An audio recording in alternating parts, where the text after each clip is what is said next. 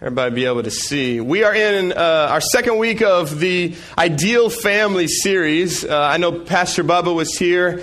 Uh, was it last week? He was here last week, wasn't he? Yeah. Talked about the gap and the difference between the ideal family of what God has called family to look like, and then you have your real family, which is usually sometimes totally different than what God's ideals are. And the gap that's in between that, do y'all remember what it is? It's a word that starts with G grace. Grace, that God gives grace to cover the difference between where your family really is and what God's called your family to really be.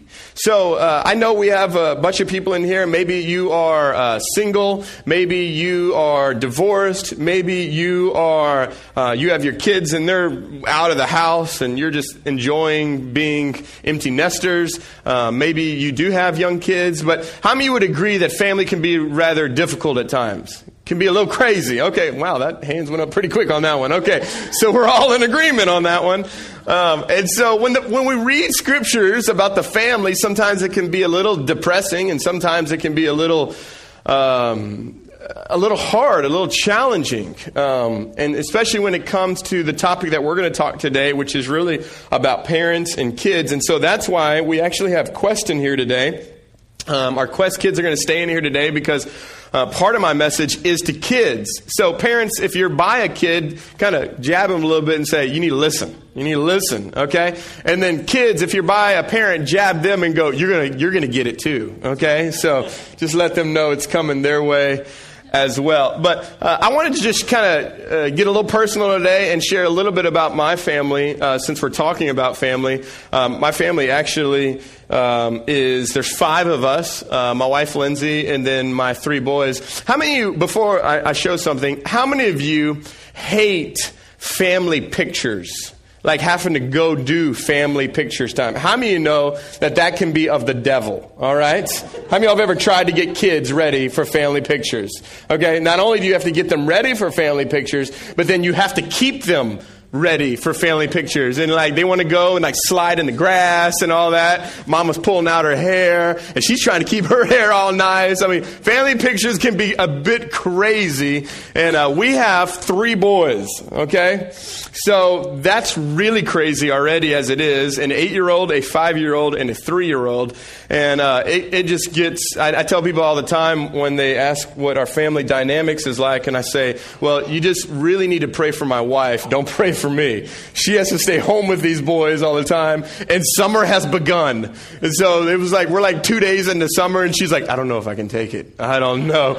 Like, they're already fighting already. I'm like, well, let's brace for the long haul. Okay, we got a couple months here. And so I wanted to show you guys real quick a, a photo of this is kind of what I would like to call, can we throw that up there? This is what I like to call the ideal family photo. See? Like, this is the one you post on like Facebook, and these are the ones that you send to family, right? These are the ones, okay? So this is our family. This is Josiah on the right, our oldest, who's eight, Judah on the, the left, and then Joel uh, down below at the bottom. Um, and it looks like, just to kind of let y'all know, next week, I, I, think my wife and I will be coming back and sharing our story with Joel.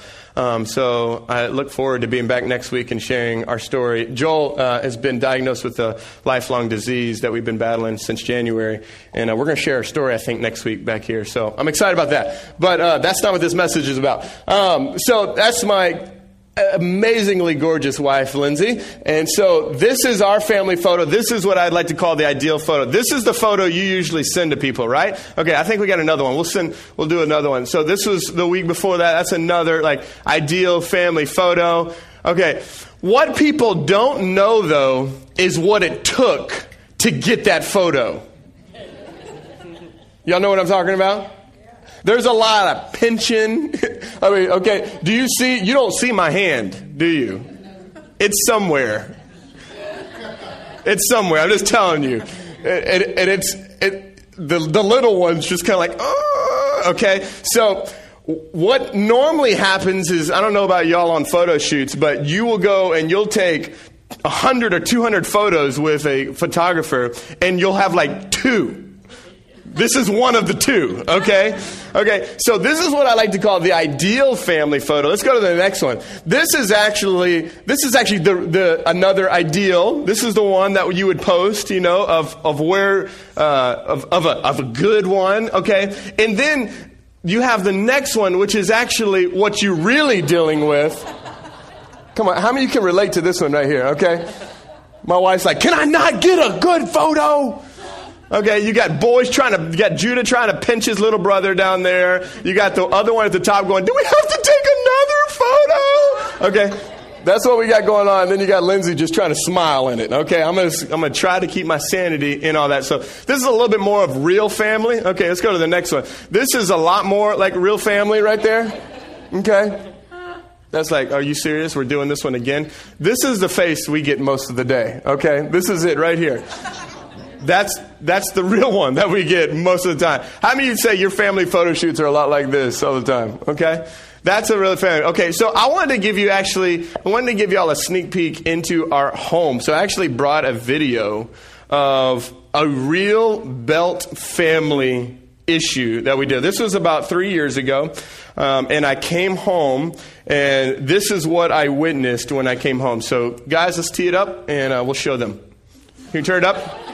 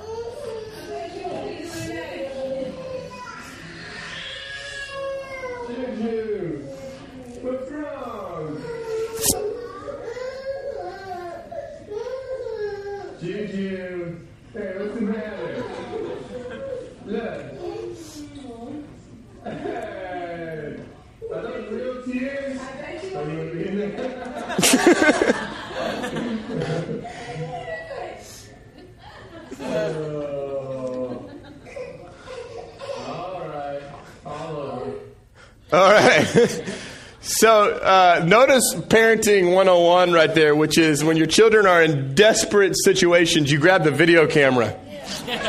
Now notice my good parenting right there? Help, Josh! Hold on! Let's get this on film. This could be great money for us down the road. Uh, and then you know that's that's a lot more of our real family dynamics right there. There's a lot more of that going on in our home than uh, the first couple of photos that you maybe saw. And uh, that's the real family. And that's what we're talking about today is we're talking about the dynamics between the ideal family and the real fam- and the and, and your real family. And so we're going to go to Ephesians chapter 6 and look at this dynamic of what scripture has to say about what is an ideal family. How many of you would, would, would agree with this statement that there's nothing um, in your life that has more consistently shown your need for God's grace and mercy and forgiveness than trying to raise children. How many of you would agree? All parents in here would agree on that one, right? There's nothing in my life that has shown me how much I need Jesus than it has been to try to raise three boys. Nothing. Nothing in my life. You know, I tell people all the time that are single, I say, listen, do you love Jesus? They say, yes. I say, well, if you want to love Jesus, stay single. If you want to be like Jesus, get married and have kids. that will make you more like Jesus because there's something about a wife or a husband and children that sanctifies the mess out of you. Because you know what happens? These people rub you the wrong way. And what is inside of you comes out. All right? And so when you're single and alone, life's amazing. All right? You only have to deal with self. But then when you get married, you have children, you have to deal with all these other hellions as well because they need Jesus too. All right? So not only do you need Jesus, but they need Jesus, and then you put all of you in the same house, and everybody needs Jesus. Okay? So that's what we're talking about here when we talk about Ephesians chapter 6. I want us to look at this, but here's a couple things that I want us to do, because we're going to specifically talk about parents and kids. And uh, this is just a, a quick encouragement that I want to give on the front end is this. First off, if you are single, don't check out. Okay? Or if you don't have kids or you're an empty nesters, do not check out of this message, okay? What I'm about to share in just a little bit, it will apply to any relationship, not just parent and children. It'll apply, it'll apply to uh, an employee and a boss. It'll apply to uh, a student and a teacher. It'll apply to any relationships whatsoever. So don't check out on me. And plus, you're going to eventually have kids one day if you're single, and you really need to, to know this. Um, secondly, is this for parents in here, what I don't want you to do is I don't want you to listen to this message and then go, I just need to be a better parent. That's not what this message is about. This message is really about you to see the difference between where you are in your parenting and where you should be, and not just the fact that you need to be a better parent and to try try harder, but that you recognize how much God can do through you and that you need God desperately to do what He's called you to do. So, to be the parent that you need to be, you need Jesus too. Not that you should just keep trying harder. Do we want to be better parents? Absolutely. But I do not want you to walk away from here thinking, I just need to try harder at this. Okay? Because the problem that you're in right now is that you're trying hard. Or maybe you're not trying at all. But if you can fix the problem, then you don't need Jesus. See, so we all need him. And we need the Holy Spirit to empower us and give us wisdom in this thing. How many know there's nothing more confusing than trying to raise kids? It's hard. So I want to I want to read Ephesians chapter six, and I'm going to share a lot of my own personal stories to try to uh, give you guys some some maybe for some of you some relief to know that I struggle with a lot of this. but Hebrews, I mean, uh, Ephesians chapter 6, verse 1, I, I want to throw it up on the screen. And if you're a kid in here, uh, and here's my definition of kids before I, before I go any further. My definition of a child or a kid is if you still live with mom and dad, you're a child. And then, two, if your parents pay for most of your bills, you're a child. Okay? If they pay for most of your bills, you're, you're still a child. So I have like 26 year olds that come up to me and go like, my parents don't get off my back. And I go, well, you need to first get out of their house. And then two, you need to stop playing Xbox and get a job. All right? So they can get on your back all you want because they're still paying for your food and everything else. So, okay, so that is my definition of children. Now, I know like you're in college and parents are helping you out, that you're, you're on your way to progression of being an adult. But if you're just staying at home and bumming off of mom and dad, you are a child. So guess what? You will be treated like one. So this scripture then still applies to you. And so this is what this scripture says. It says, Ephesians chapter 1, Children, obey your parents in the Lord, for this is right. Obey your parents in the Lord, for this is right. So here's the question Why do children have to obey their parents? Well, I mean, the easy answer is just because that's how God designed it to be. God designed for there to be parents and parents to have children and the parents to, to train and, and to raise up their children and for children to submit to that. But I think the bigger issue with all of this is, is because, and don't take this in a bad way, but children are just dumb. Right? They don't know as much as they think they know. Okay? So when they're young, they do think they know everything, right? Okay, have you ever tried raising a teenager? Okay, they know way more than you do. You just haven't figured it. You haven't come to terms with the fact that they know more than you. But they've come to it. They know that they know more than you. I have an eight year old who thinks sometimes he knows a lot more than I do. Okay? And, and I remember myself at that age thinking that I knew a lot more than I actually did. And I had loving parents and loving people in authority that would always come into my life going, You're not as smart as you think you are. That was extremely stupid. Don't do that again. Okay? So God, because He loves us, puts us in these relationships where we have these older people who can help guide us into areas that we don't know as much. Okay, so I have these young kids right now, and there's a lot of what I'm doing is don't do that. And, and they would go, well, why? You know, that's the ultimate question. Why? And so I have to come back and I have to explain why things are happening. But how many of you know that sometimes they don't like that explanation? They still have to figure it out themselves, right? And so then they get hurt and you go, don't stand up on the bathtub. Why? I don't know. You might be wet. I don't know. That could be a problem. Why don't you just go ahead and stand up there? Let's see what happens. Boom! And you're like, that's why. How many, how many parents go, I told you so, right? How many times have you said that? I've told, I, I, do I have to keep telling you? But sometimes people have to learn by experience. And the truth is, we are arrogant a lot in our youth, and God puts us under parents to save us and to kind of kick a lot of that arrogance out in our lives. And as a children and as kids, a lot of times and teenagers, you don't understand the rules, right? So mom says, be home by 11. And you're like, I don't know why I got to be home by 11. I mean, what could really happen after 11 o'clock? And your parents like, do you really want to go there? I think only bad things happen after 11 o'clock for most teenagers. You need to be home at a certain time for a certain reason. When I tell my boys, like, hey, listen, don't go play in the street. And they go, why, why not? And I go, you see that squirrel that's got like an eye over there on the other side of the road? That could be you. Okay? That squirrel thought he could run the road as well. So daddy's trying to protect you. See, but one of the things that I want to get my children to understand though, and this is this is a little tip for all your parents, is I want my, my kids to trust me before I even lay down rules. Because if they don't trust me, they're not going to lay down they're not going to trust any rule that you ever bring into their life. If they don't trust you. See, so if they know that you love them, then whatever I say is because I love them, right? And I want the best for them. So I have to first let them understand listen, daddy loves you. So if dad says, stop eating Cheetos, and they go, why? Because I know if you eat nine bags of Cheetos, your stomach is really going to hurt. And then you're not going to eat dinner, which is the healthy things for you to eat. But dad loves you. And so I'm telling you not to do these things because I love you. But if you don't see it coming out of a parent that has love for a child, then they're going to view every rule as you're just trying to kill my fun, right? So as, as they raise up into teenagers and we say, don't do this, they need to understand that the rule behind that is for their safety and for their joy. I want my kids to have as much fun in my yard. Don't go past there because it's not safe. But all in here, have a blast. Have as much fun as you want, but you go outside of that, that's not safe. Do you know how that applies to us as children of God? When God says, do marriage this way, don't have sex outside of marriage. And we're like, what? God trying to blow up all my fun. I mean, I'm all young. I can have sex. I, you know, I can do all this.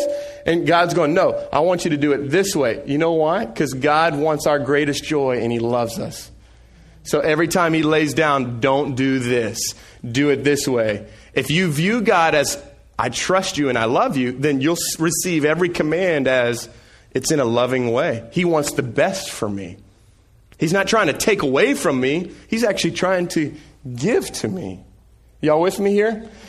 And so, but I mean, unfortunately, you know, children, and we all go through this in our young days, is where we think our parents don't know as much as they do, and we rebel. But and, and have you ever thought about this? Think about what it would be like if creatures in the wild rebelled against their parents like kids do.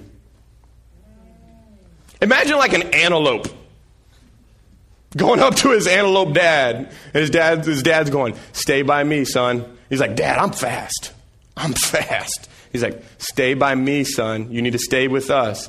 Dad, did you see how fast? I'm telling you, I am faster than any lion. He's going, Son, listen to me. Stay by me. He's going, No, no, Dad, I'm telling you, I can, I can outrun. His dad looks at him and goes, Maybe you could outrun him once or twice, but eventually he's going to catch up to you and he's going to eat your guts out, and National Geographic is going to film it. That's what's going to happen. But you notice that in the wild, Animals know submission. They know when mama elephant says, don't do this, they don't do that. Why? Because they understand that mama and daddy are loving and protecting them and they, but why, why do kids not do that? Why do we not do that? It's one word. Sin. Sin. How many of you know that you didn't have to train your kids to sin? Did any of y'all have a class on it? Hey, let me teach you how to lie. Did anybody do that? No. Okay. So I don't, I never taught my kids how to hit each other. You know, they didn't watch me like hit Lindsay. You know, like, she'd take a blow at me and then they're like, oh, that's how you do it. Okay. So when Josiah takes a toy, he's like, you know, they don't teach that. I didn't have to teach that. They never saw me do that. They don't see me yell at my wife, but they yell at each other. They don't see me hoard things and go, mine, mine, mine. But they do that, right? So, who taught that? Nobody did. You know why? Because the Bible says when we were born into this world, we were born into iniquity. We were born into sin. We were born with our hearts fractured. They were broken. And so we have a natural bent for selfishness. We have a natural bent to want to do things our way. So that's why you have a two or three year old that all of a sudden is starting to do things. You're like, where did that come from? It's because there's a natural bend in all of us that's broken, and we all need Jesus to fix it. We all need him. So, just as much as you don't have to teach rebellion, you do, though, have to teach obedience. So, look what it says Children, obey your parents in the Lord, for this is right. Number uh, verse 2 Honor your father and your mother this is the first commandment with a promise. And here's the promise that it may go well with you and that you may live long in the land. So here's the deal about honor. A couple things here. Uh, let me talk to all the kids or teenagers in here. Let me, let me just tell you something. One, honoring your parents doesn't mean your parents will always be right. And your dad just looked at you and goes, That's not true. I will always be right. Okay. But here's the truth they're not always going to be right, and they're not going to always do things right. They will blow it because they need Jesus too. But the Bible doesn't say you honor them only when they do what's right, it says you honor them all the time. And you honor them not because of their perfection, you honor them because of their position. I think that might be in your notes. We honor, or if it's not, you need to write it in there. We honor people because of their position, not because of their perfection. See, most of us want to just honor people who are perfect, but the truth is, have you ever met that person?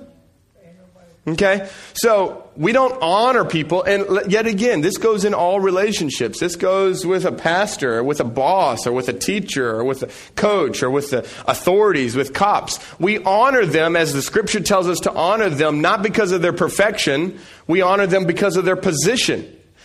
Okay? So uh, there, there's, there's scriptures in First Peter where, where Peter tells the Christians to honor the king.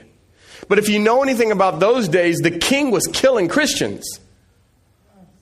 So you guys have a problem with Obama, maybe, but he's not killing you. But here's the deal. He, this king in those days was killing like their family.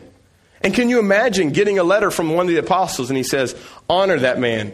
And you're like, are you, are you kidding me? No.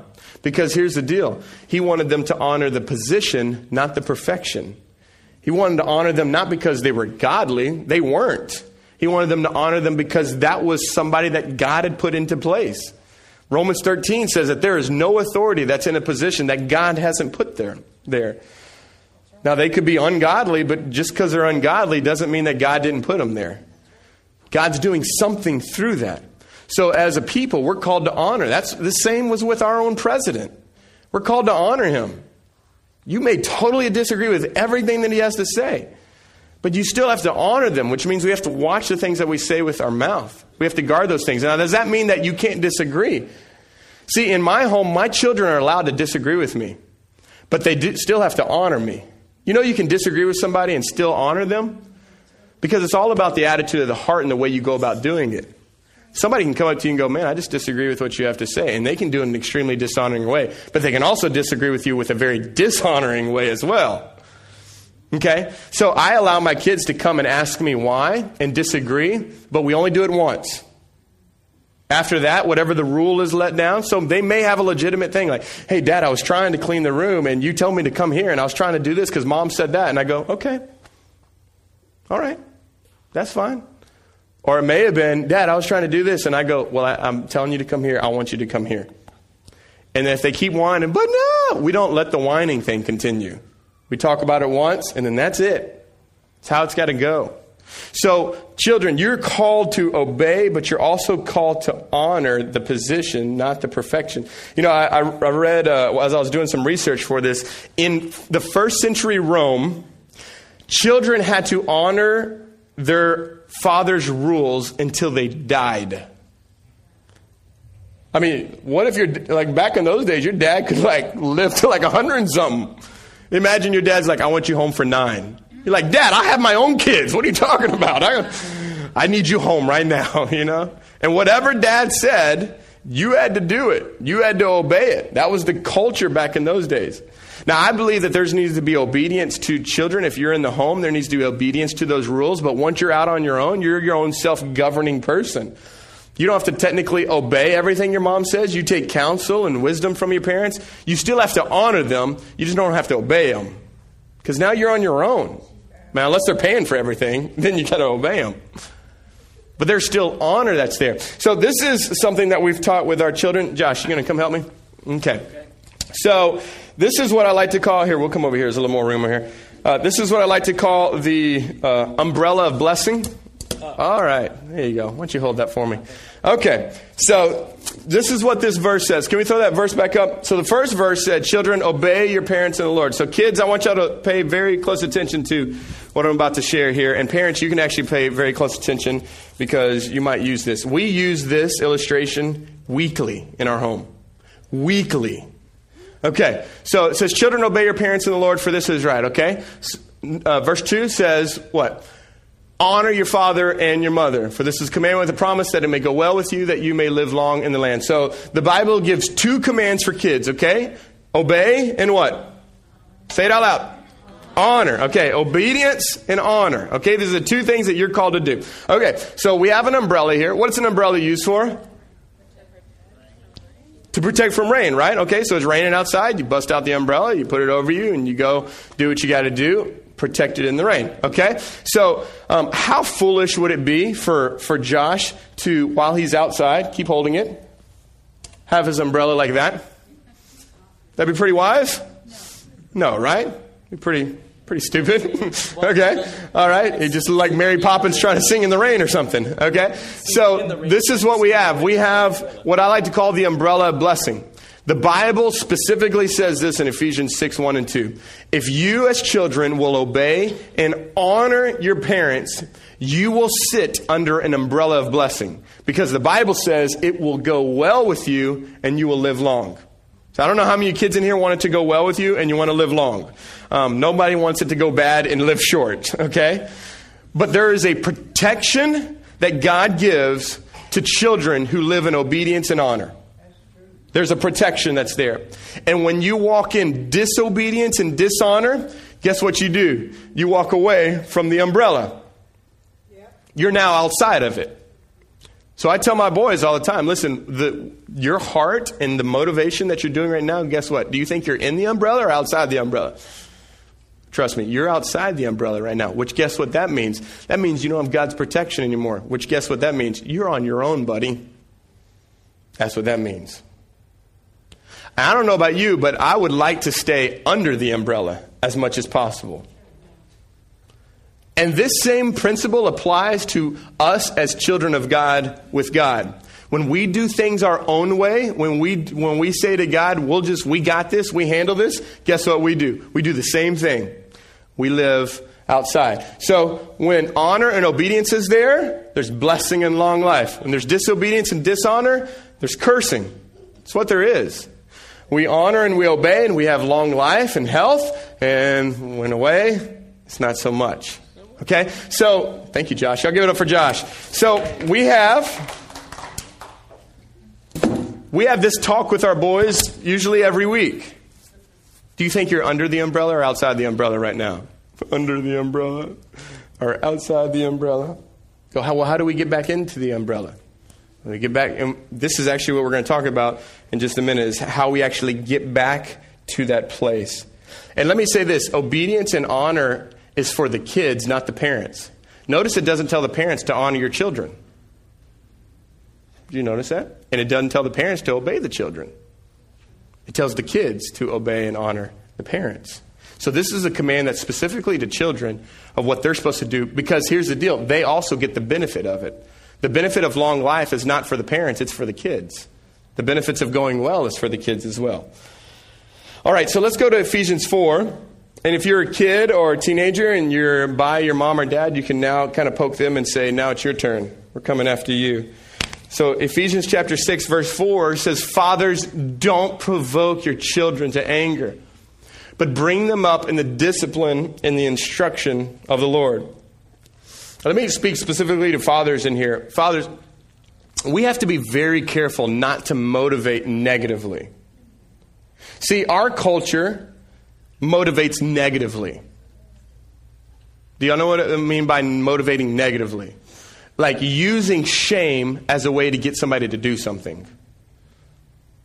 You know, you know what I'm saying? And as men of God and as fathers of God, we don't do that. We encourage our motivation in a, a, way that is positive and encouraging to come to some to, to be someone. We don't do it negatively. We don't try to shame somebody to try to get a positive behavior. Um, and this is the encouragement. Fathers, you got to watch your mouth. And I'm not talking about cursing. I'm talking about just watching your mouth because there is nothing that is more powerful to your child than your mouth. This is to daddies. And there's nothing that's more destructive to your children than your mouth.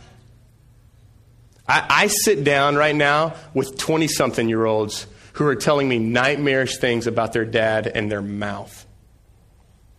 My dad said this about me. My dad did this to me. My dad kept saying this about me. I mean, I'm, I'm counseling 20 something year olds right now that are living of the repercussions of their dad's mouth. And I'm going to, this is, this scripture is very, very poignant on that. Notice he doesn't say mothers. Because mothers naturally are nurturers. Now, some mothers have a mouth too.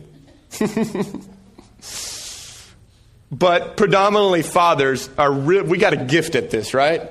We got a skill at this. And so, our goal as, as fathers and as mothers is to nurture and to love and to encourage them let me give you a, a, kind of a for example here. So I have three boys, and my boys are all different. How many have multiple kids, and your kids' personalities are all different? Just crazy different. Like our first one was born, and he was like the golden child, like slept like when two months, like slept all night. You know, it was like almost to the point like he's changing himself, feeding himself. You know, just kind of like one of those. You're like, let's have as many kids as we want. And then our second one came along. And then that's just that God was like, ha ha ha ha. you just were getting ready. All right. So my second son is all boy, Judah. He's all boy. Um, he loves to fight. He loves to wrestle. He loves to do that thing. But he's very, very creative. Like he's very, and he's very sensitive.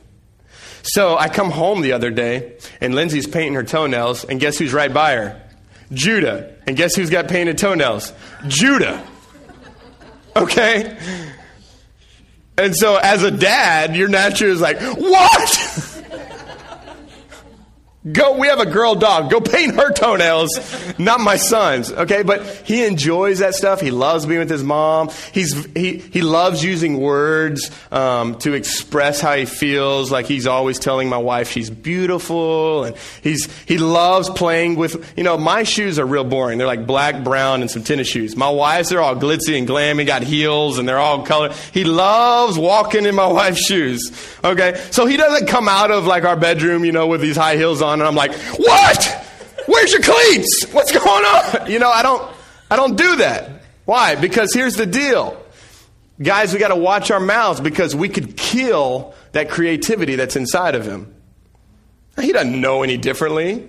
You know, he doesn't know. I, I you know, I'll, I'll, go and say, "Oh, that's a good color. Maybe let's try black or camo green, or you know, shy away from the purples and the pinks." Uh, but I, I want to encourage and nurture what I, ha- what I have and what, what he has in him. He go, Daddy, that shirt is soft. Yes, it is soft, you know? He's just got a sensitivity to him, but he's also all boy. He'll punch you in the face too. I mean, he's he loves playing in the dirt. He loves doing all that stuff, but he's got this creative side in him. And I'm gonna tell you, dads, listen. If you if you're not careful, you can be really really hard on these creative boys and squelch that out of them, or you actually push them to go to that and to get away from masculinity. So my first son, though, is very um, he's very intelligent very smart, and he loves asking questions. And you have children that love asking questions, and all at the time when you don't want to talk, like at dinner table, like you just want to, I just want to eat my chicken. And he's like, Dad, what about this? And what did you do this? And Dad, you remember three years ago when we did this and we were there? And I'm like, I just want to eat. I just want to eat. But listen, if I, if I speak negatively to that, he'll shut up and stop asking questions, and then I'll squelch something that's also inside of him. Because here's the deal I'm a question asker. That's how I was. He's got me in him. I probably do that to people even now. I just like to know why things. Lindsay's like, "Why are you interrogating me?" And I'm like, "I just want to know. I just, I'm just asking. I just." But that's just kind of my nature. I like to just ask questions. I like to ask a lot of questions about how things work and how things go, and that's how he is. But if I'm not careful as a dad, I can speak negatively to that because it's maybe bothering me and kill that in him. Are y'all with me, guys? And moms. So we have to be very careful um, to, to watch our mouths because if there's anything that we want to do is we want to encourage and nurture that. Um, the other thing is this I, I don't, I, I said this earlier. My failures as a parent has reminded me so much of God's grace and forgiveness. I, I can't tell you how many times I've had to walk into my, my two older boys share a room. They have bunk beds. And I can't tell you how many times, it's usually weekly, that I'm having to go into my son's room and apologize to him.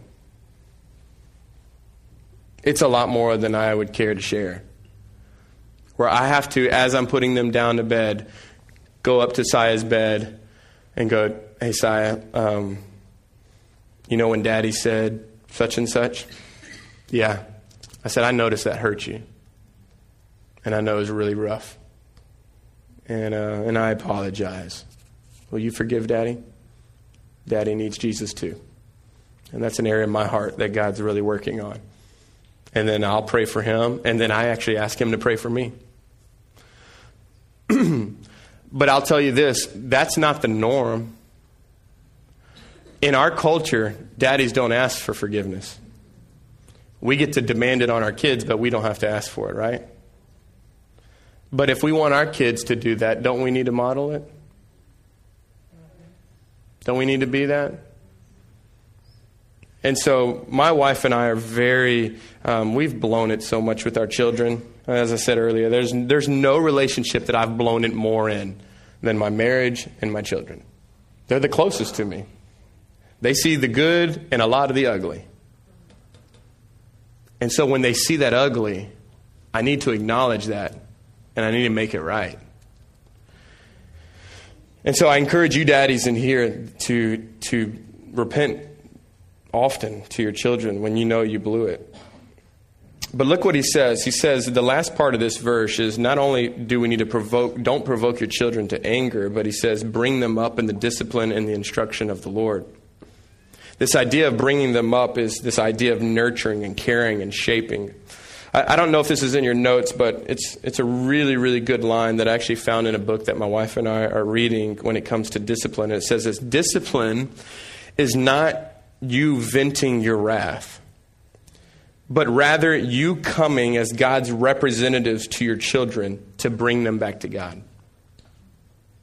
Discipline is not you venting your wrath, but it's rather you, as God's ambassador, bringing your children back to God. So when this verse says, bring them up in the discipline and instruction of the Lord, we have to understand a couple of things. And this is all the kids in here, you can listen. Kids, the Bible says that you are to submit to your parents, obey, and honor them. And the Bible says that as you're doing that, you're actually submitting to the Lord. But do you also know that parents, God is telling you, you have to submit to the Lord too, right? Because God says, these are my kids, not yours. They're, they're yours to steward, but they're mine. Okay? So you're going to be held. Here's, this is, I'm just telling you, one day when you stand before Jesus, you will stand for your kids, not the church. You. You will stand before God. That's scary for me as a dad. I'm going to stand before God on how I shepherded and led my kids. And then the crazy thing is, is as a pastor, I'm going to stand before God on how we shepherded you. That's even more scary. So there's like there's a double scariness that I have on my end. But on your end as a parent, you need to understand that God's going to hold you accountable to how you raise your children. And and he says in here that we are to bring them up in discipline and in instruction. So I want to kind of uh, finish our time together with talking about what is biblical discipline. Because I'm going to just tell you, it, there is no place that I've screwed up more in than in disciplining my kids. That's usually where my my repenting has to come back to my kids because of how I disciplined them. It was totally wrong. And so I, I, am going to give you four things, and we'll go through them rather quickly. Um, but I want you to really listen here because here's this is this is something that's going to help you in any type of discipline you have to do. Whether it's you're having to deal with a disciplinary issue with your sister or with your husband or with your child or so this is this these principles are going to apply to all relationships, okay? Not just parent and children, even though we're speaking specifically to that. So, biblical discipline number one is this it focuses on the heart and not on the behavior. It focuses on the heart and not on the behavior. Proverbs 22 15, it says this Folly is bound up in the what? What does it say on the screen? Good. Folly is bound up in the heart. That's great. Of a what? Of a child, right? So it doesn't say wisdom is bound up in the heart of a child or obedience is bound up in the heart of a child. What does it say? It says folly is bound up in the heart of a child. See, now here's the deal. When you have a child that disobeys, that's being disobedient, their behavior is just crazy, it's because they have a heart issue. Behavior is a byproduct of the heart. But what do we discipline all the time?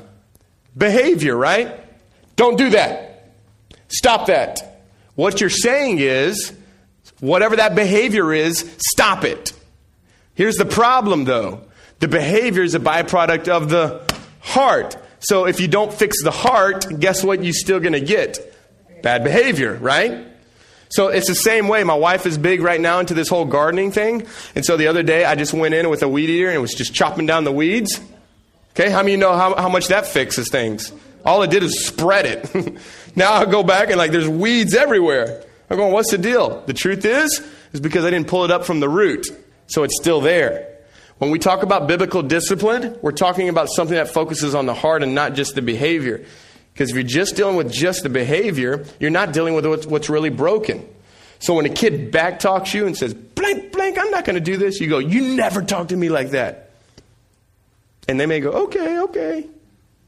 The problem is, in their heart, though, there's still something that's wrong. You with me? So instead, uh, uh, so this is going to lead to my next line. Your children desperately need to understand not only the external what they did that was wrong, but also the internal why they did it. We need to constantly remind our kids that God works from the inside out, not the other way around. He works from the inside out.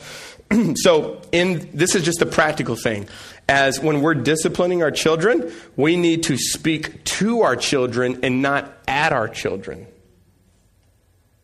So, speaking to our children means a dialogue. Speaking at our children means a monologue. At our children is, you do this, you do that, you do that, go.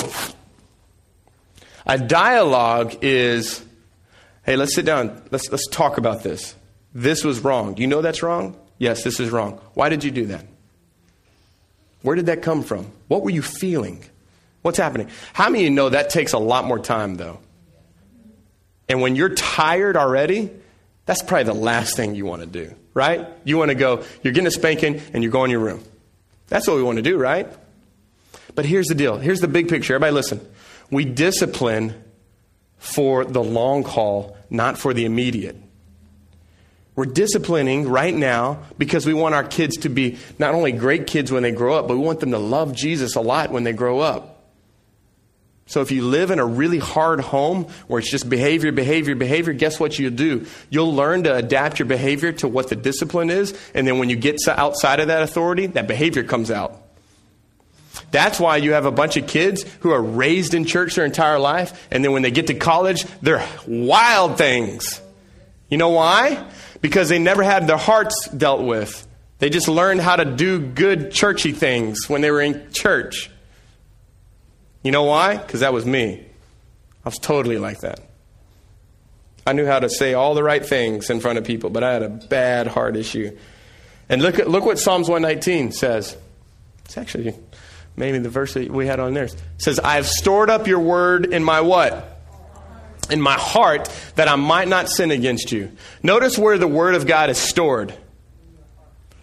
Where do most kids store up God's word though? In their what? In their head.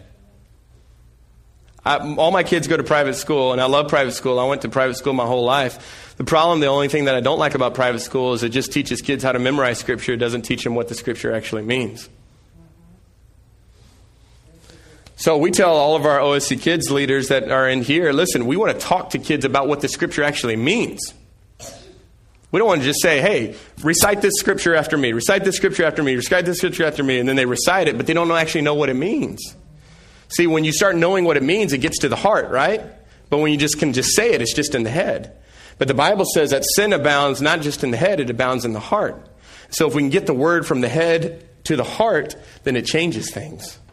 Okay? So we're going to focus. We're going to be a people who focus on the heart, not on behavior. And if we're all honest, I mean, most of us are better skilled at fighting to win the argument than we are at fighting to win the heart, right? We can win an argument. The question is, can you win the heart, though? That's a lot harder. Okay, number two, biblical discipline is administered out of love and not anger. How many of you would say this is a really hard one? Proverbs 3 11 through 12. My son, do not despise the Lord's discipline. Do not resent his rebuke because the Lord disciplines those he what? Those he loves. Thank you, man. He loves as a father of the son. He delights in. So here's, here's the big deal. Let me, let me walk this out practically. Okay. I think a part of our response in anger is because we have misconceived expectations. Okay, so here's dads. Let me talk to you because I'm a dad, and this is just the best that I can relate to. So, dads who work a really, really hard job or a really long job, you know, my job requires me to use a lot of my brain. I'm thinking constantly, and I'm talking a lot. So when I come home, the last thing I want to do is think or talk. So guys who work really physically with their hands, probably when the last thing you come home is what do you want to do? You you just don't want to work with your hands. You want to like just sit, right? Okay. So, um, here's what I like to call the ideal family and then the real family. So the ideal family for us guys is I'm coming home from work and I have an ideal family situation I think that's going to happen in my home. I think, here's the ideal family is I think I'm going to come home, I'm going to drive into my driveway, my kids are going to come running out, Dad, been waiting for you. They're going to hug me. My wife's going to come out going, Babe, I was waiting for you. She's going to give me a passionate make out kiss in front of all the neighbors. All right, we're going to go into the home. She's going to be like, Baby, we got the, the dishes are all done and the, and look, the, the dinner's right here on the table. It's all set out and we're going to all just sit down and everybody's going to peacefully just sit down and eat. We're going to have some music playing in the background. And then after we're all done, she's going to be like, Guess what, babe? I'll go do the dishes and I'll put the kids to bed. You just go sit down and relax and just watch the game. Would you like a Dr. Pepper? Would you like anything else? Okay, how can I serve you? Okay, and so after she does all that, you know, that's the ideal family, right? That's what guys think when they get home. Okay, let's walk through the real now, okay? So the real family thing is you drive into your driveway, you go to the door, you're about to open the door, and you hear screaming. They're screaming everywhere, all in the house. You walk into the door, you trip on a Lego right when you walk in. There's Legos everywhere all over the house. You're going, what in the world is going on? You hear your wife screaming at your oldest child going, don't eat any more goldfish. And then you're like, what? What's the deal with goldfish? I mean, he just wants a little goldfish. But what you don't know is all day he's been eating goldfish since noon, so he's eaten like six bags of goldfish. So he's gained like nine pounds worth of goldfish now. He's not going to eat his dinner. And so now you and the wife are mad because you're like, what's the deal? And she's like, get off my back. If you only knew what was really going on. And then you got your other son running around with his scooter. He takes off half of your toenail because he's been riding around the scooter and you've been telling him for weeks not to ride in the house with scooter. You got two other sons in the rooms fighting over a DS because one wants a DS game and the other one doesn't have it, and they're fighting over it. And you got to walk into there and you're going, What's going on? You in your room and you in your room. And then you got to go spank people, and then you got to go, Let's go eat some dinner.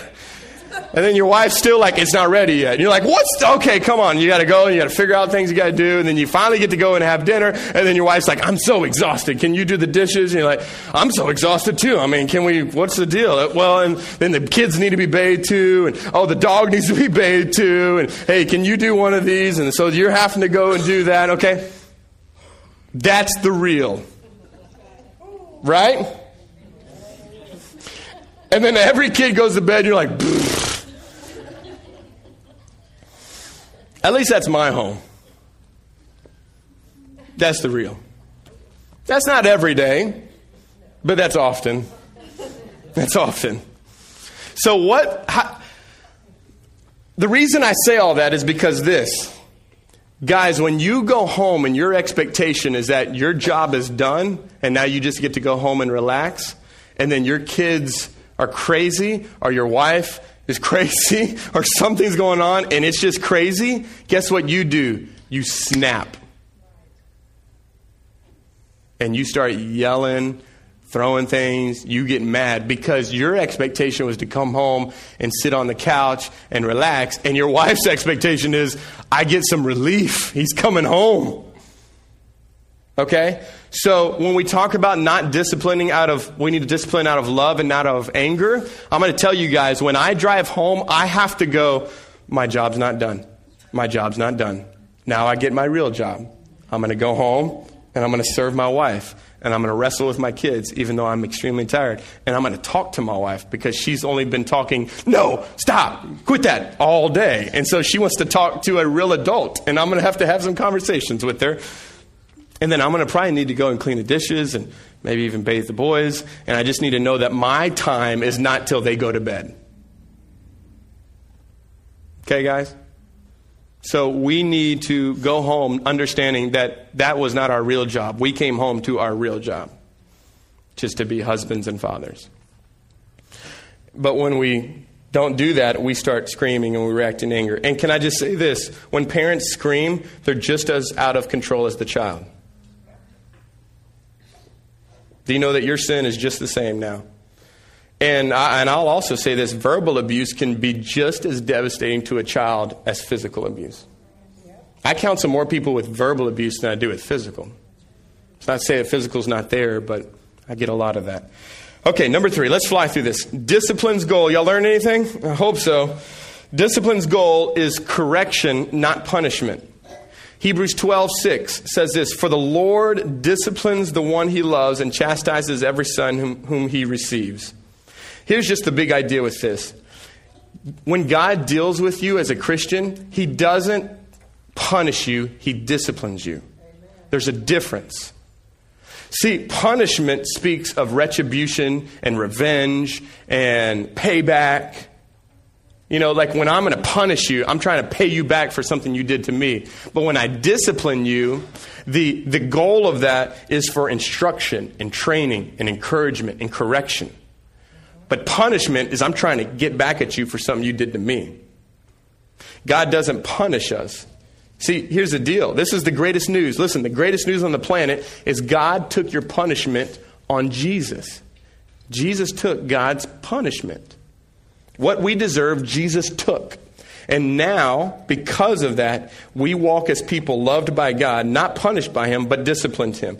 Let me give you some common phrases. These may be a little too common of punishment phrases that we use in our parenting. If you don't stop that, you're going to regret it. Just wait until your father gets home, and then you're going to be in really big trouble. I'll spank you so hard, you're not going to be able to sit for weeks. Stop crying, or I'll give you something to cry about. Sounds like some people have used it too. I'm not the only one. Good. Okay. Hey, l- listen to my heart here. All of these sayings, stop crying, I'll give you something to cry about, you're not going to be able to sit for weeks. All of these sayings carry a connotation that you're either going to be sad or sorry or pained or wounded that you'll never want to do this again. I'm going to hurt you so bad, you're going to obey now. Can I ask you this? Do you want your children obeying you because they're afraid of you or because they love you? If you use punishment, they will be scared of you. If you use discipline, they'll love you. And I'm, listen, I am the guiltiest sinner in all this. Because it's easy for me to go, if you don't stop that, I'm going to wear your hide out. And what is that? The motivation for that is what? I don't want daddy to beat my butt, so I will obey. But can we all be honest? We don't want our children's obedience to be out of fear. We want our children's obedience to be out of love, right? Mom, dad, I love you, so I want to do this. Not, mom, dad, I'm scared of you, so I want to do this. Y'all see the difference?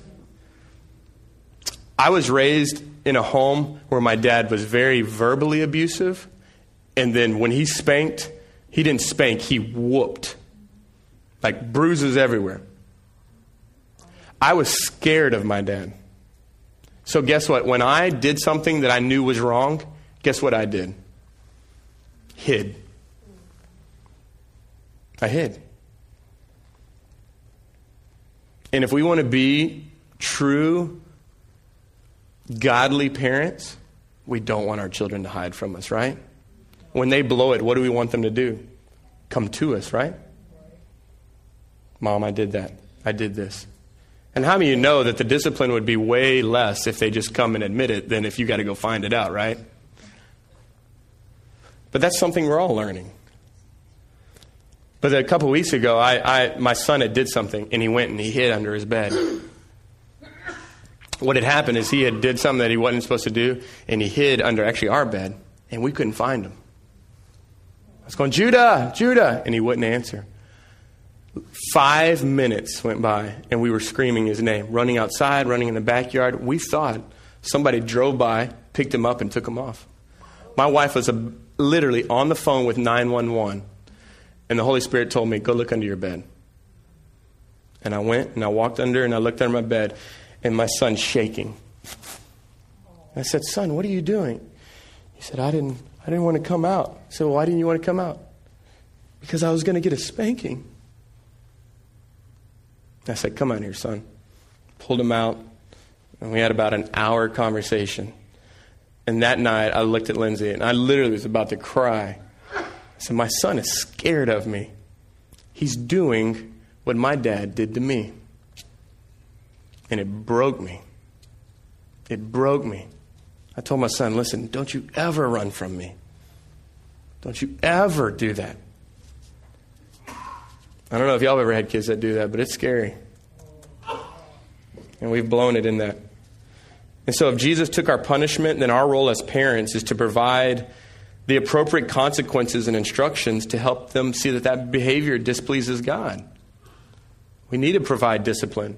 And there will be pain. There will some. I did. I didn't not stop spanking. My sons still get spankings. There's there's pain. But can I say this? The person who brings the pain is also the person who should bring the comfort. How many you know daddy disciplines and then kids go run to who? Mom, right? Don't you ever let that happen. Daddy, if you bring the pain, you should also bring the love. Because they're going to view daddy as the hard guy and mama as the soft one, right?